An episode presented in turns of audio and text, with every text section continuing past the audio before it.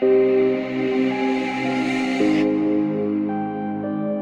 and welcome to The Conjectural, an experiment to figure out a better way to decide what science news is and how we should talk about science. The data for this experiment? Your feedback to theconjectural.com. I'm Robert Frederick. In this episode, an essay about science news and a story of baby boomer homelessness. How many times do you have to hear something before you start to believe it? Psychologists have again and again and again and again studied the effects of repeating something over and over and over and over, and have shown that simply repeating messages is persuasive. Simply repeating messages is persuasive. And repetition is persuasive whether it's a politician's slogan, an advertising campaign, or even the jingle of a media company. Powerful, informative, fair and balanced. And it's not just psychologists, politicians, marketers, or media managers that know simply repeating messages is persuasive. It's in literature, too. For example, from one of my favorite books I read first in high school, Brave New World, the author, Aldous Huxley, satirically puts a number to how many times a person has to hear something before accepting it as true. In the novel, that number is 62,400, as in, it takes 62,400 repetitions to make one truth. People in the novel are exposed to that many repetitions because they hear those messages broadcast under their pillows at night. We, on the other hand, tend to hear repetitive messages while tuned into commercial radio or television stations. Powerful, informative, fair and balanced. Now, I don't mean to discount repetition. Science is also done through repetition. And when the same science experiment is done by lots of different people who all get the same results, those repeated results are pretty persuasive. But news, well, news is not about repetition. It's literally about what's new, and so includes what we haven't heard before. The classic example is that the headline, Dog Bites Man, isn't news, but the headline, Man Bites Dog, is news. Indeed, when we hear something truly newsworthy, we're curious to learn more.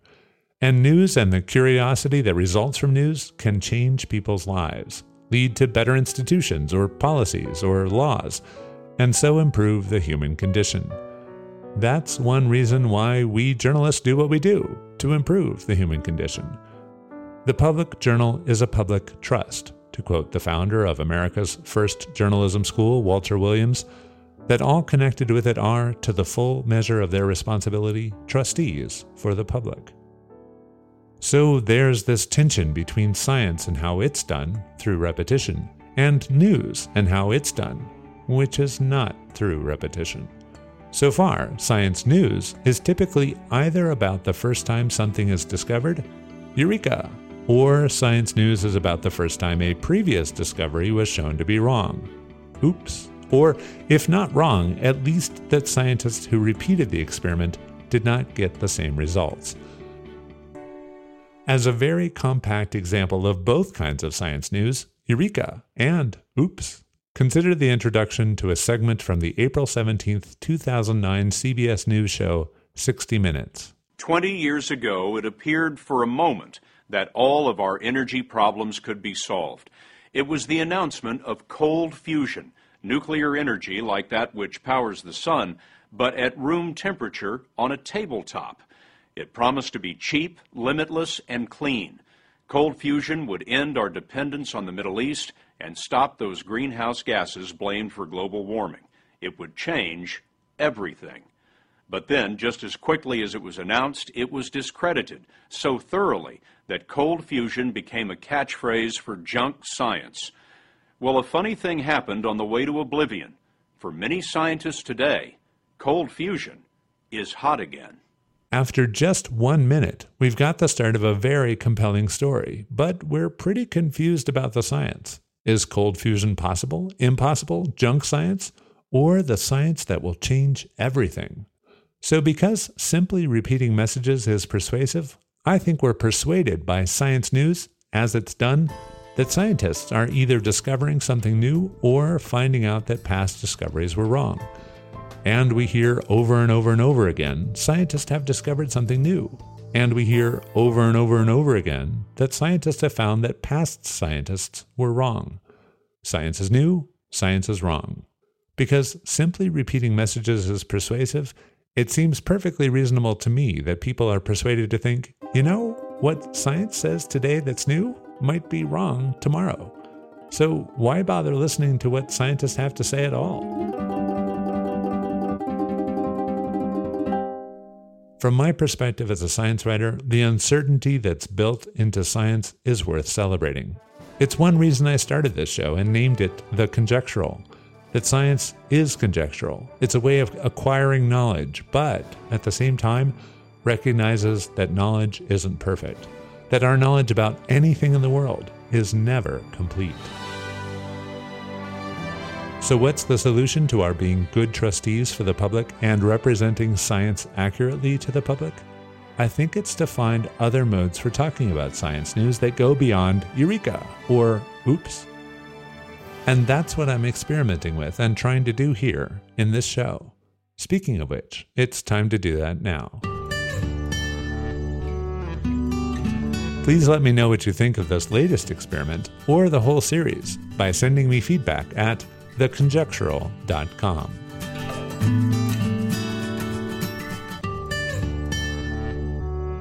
Even in the wealthiest countries, the kind of poverty that leads to homelessness is a chronic problem. Sure, we might think it's always going to be a problem. After all, even 2,000 years ago, Jesus of Nazareth was quoted as saying, The poor will always be with us. And it's easy to imagine that the poor will always be with us has been repeated many times over the centuries, perhaps sometimes even as justification for not doing anything about poverty or homelessness at all. And we realized pretty quickly that nothing that we were doing within the healthcare system was really going to make the difference. That's Margot Kushel, a doctor based in San Francisco. She spoke at the annual Science Writers meeting held last month. I have to admit, that I was pretty discouraged, admitting people for a few days, spending a lot of money taking care of them, and then discharging them back to the streets, knowing full well that they would come back a few days later. It really didn't feel like what I had signed up to do as a doctor.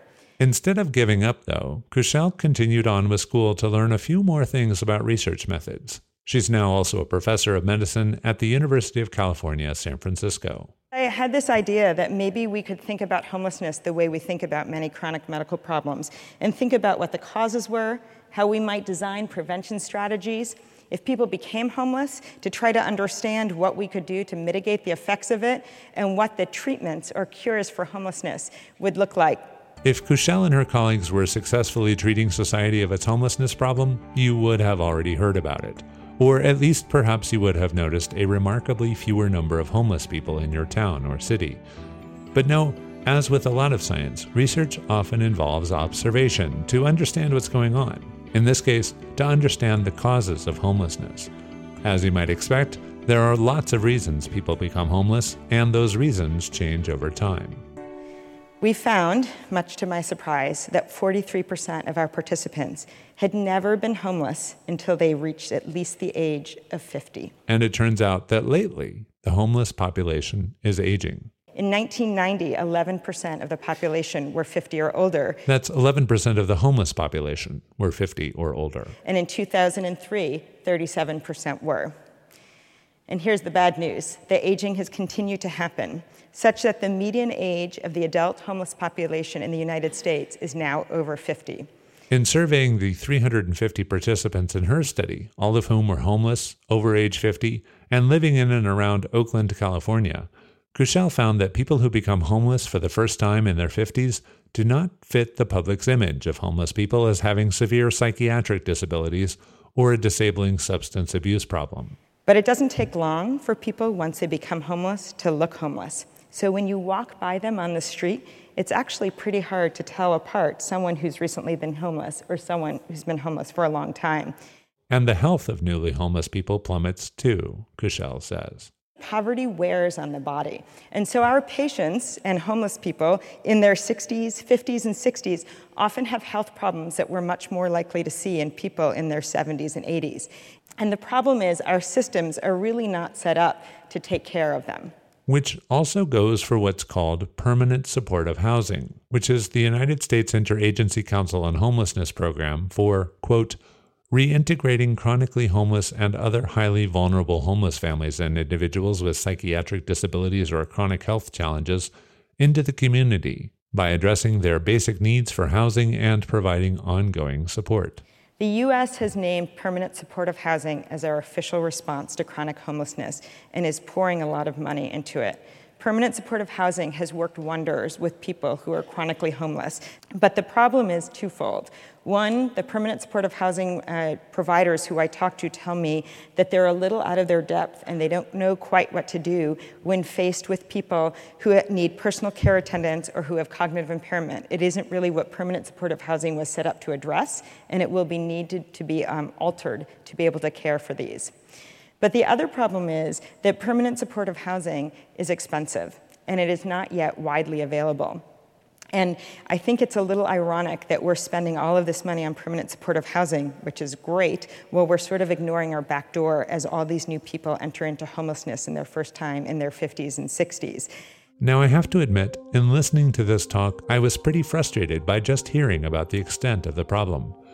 But then it struck me that this is a big part of what science is frustration.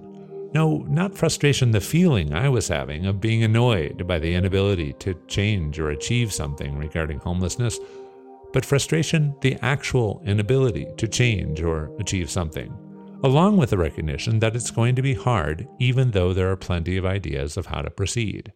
I think to end this homelessness crisis, we're going to need to do more than what we're doing now, and it's not going to be easy.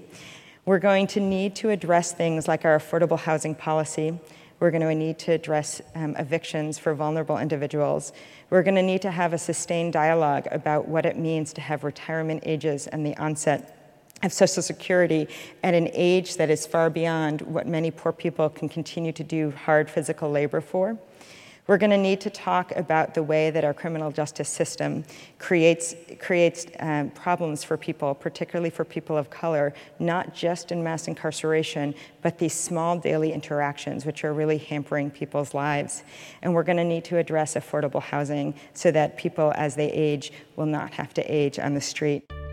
That kind of frustration is what prompts discovery and drives change. But we journalists rarely tell stories about frustrations in science.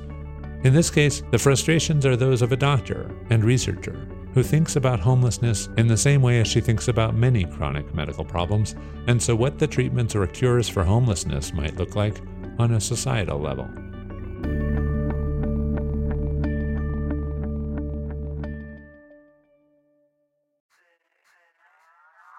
You've been listening to The Conjectural, thanks to Margot Kushel of the University of California, San Francisco, the National Association of Science Writers, and the Council for the Advancement of Science Writing for hosting and participating in Science Writers 2015. You can find us online at theconjectural.com, where you can give feedback and support, download a transcript, and subscribe to the show. Follow me on Twitter at The Conjectural. I'm Robert Frederick. Thanks for joining us.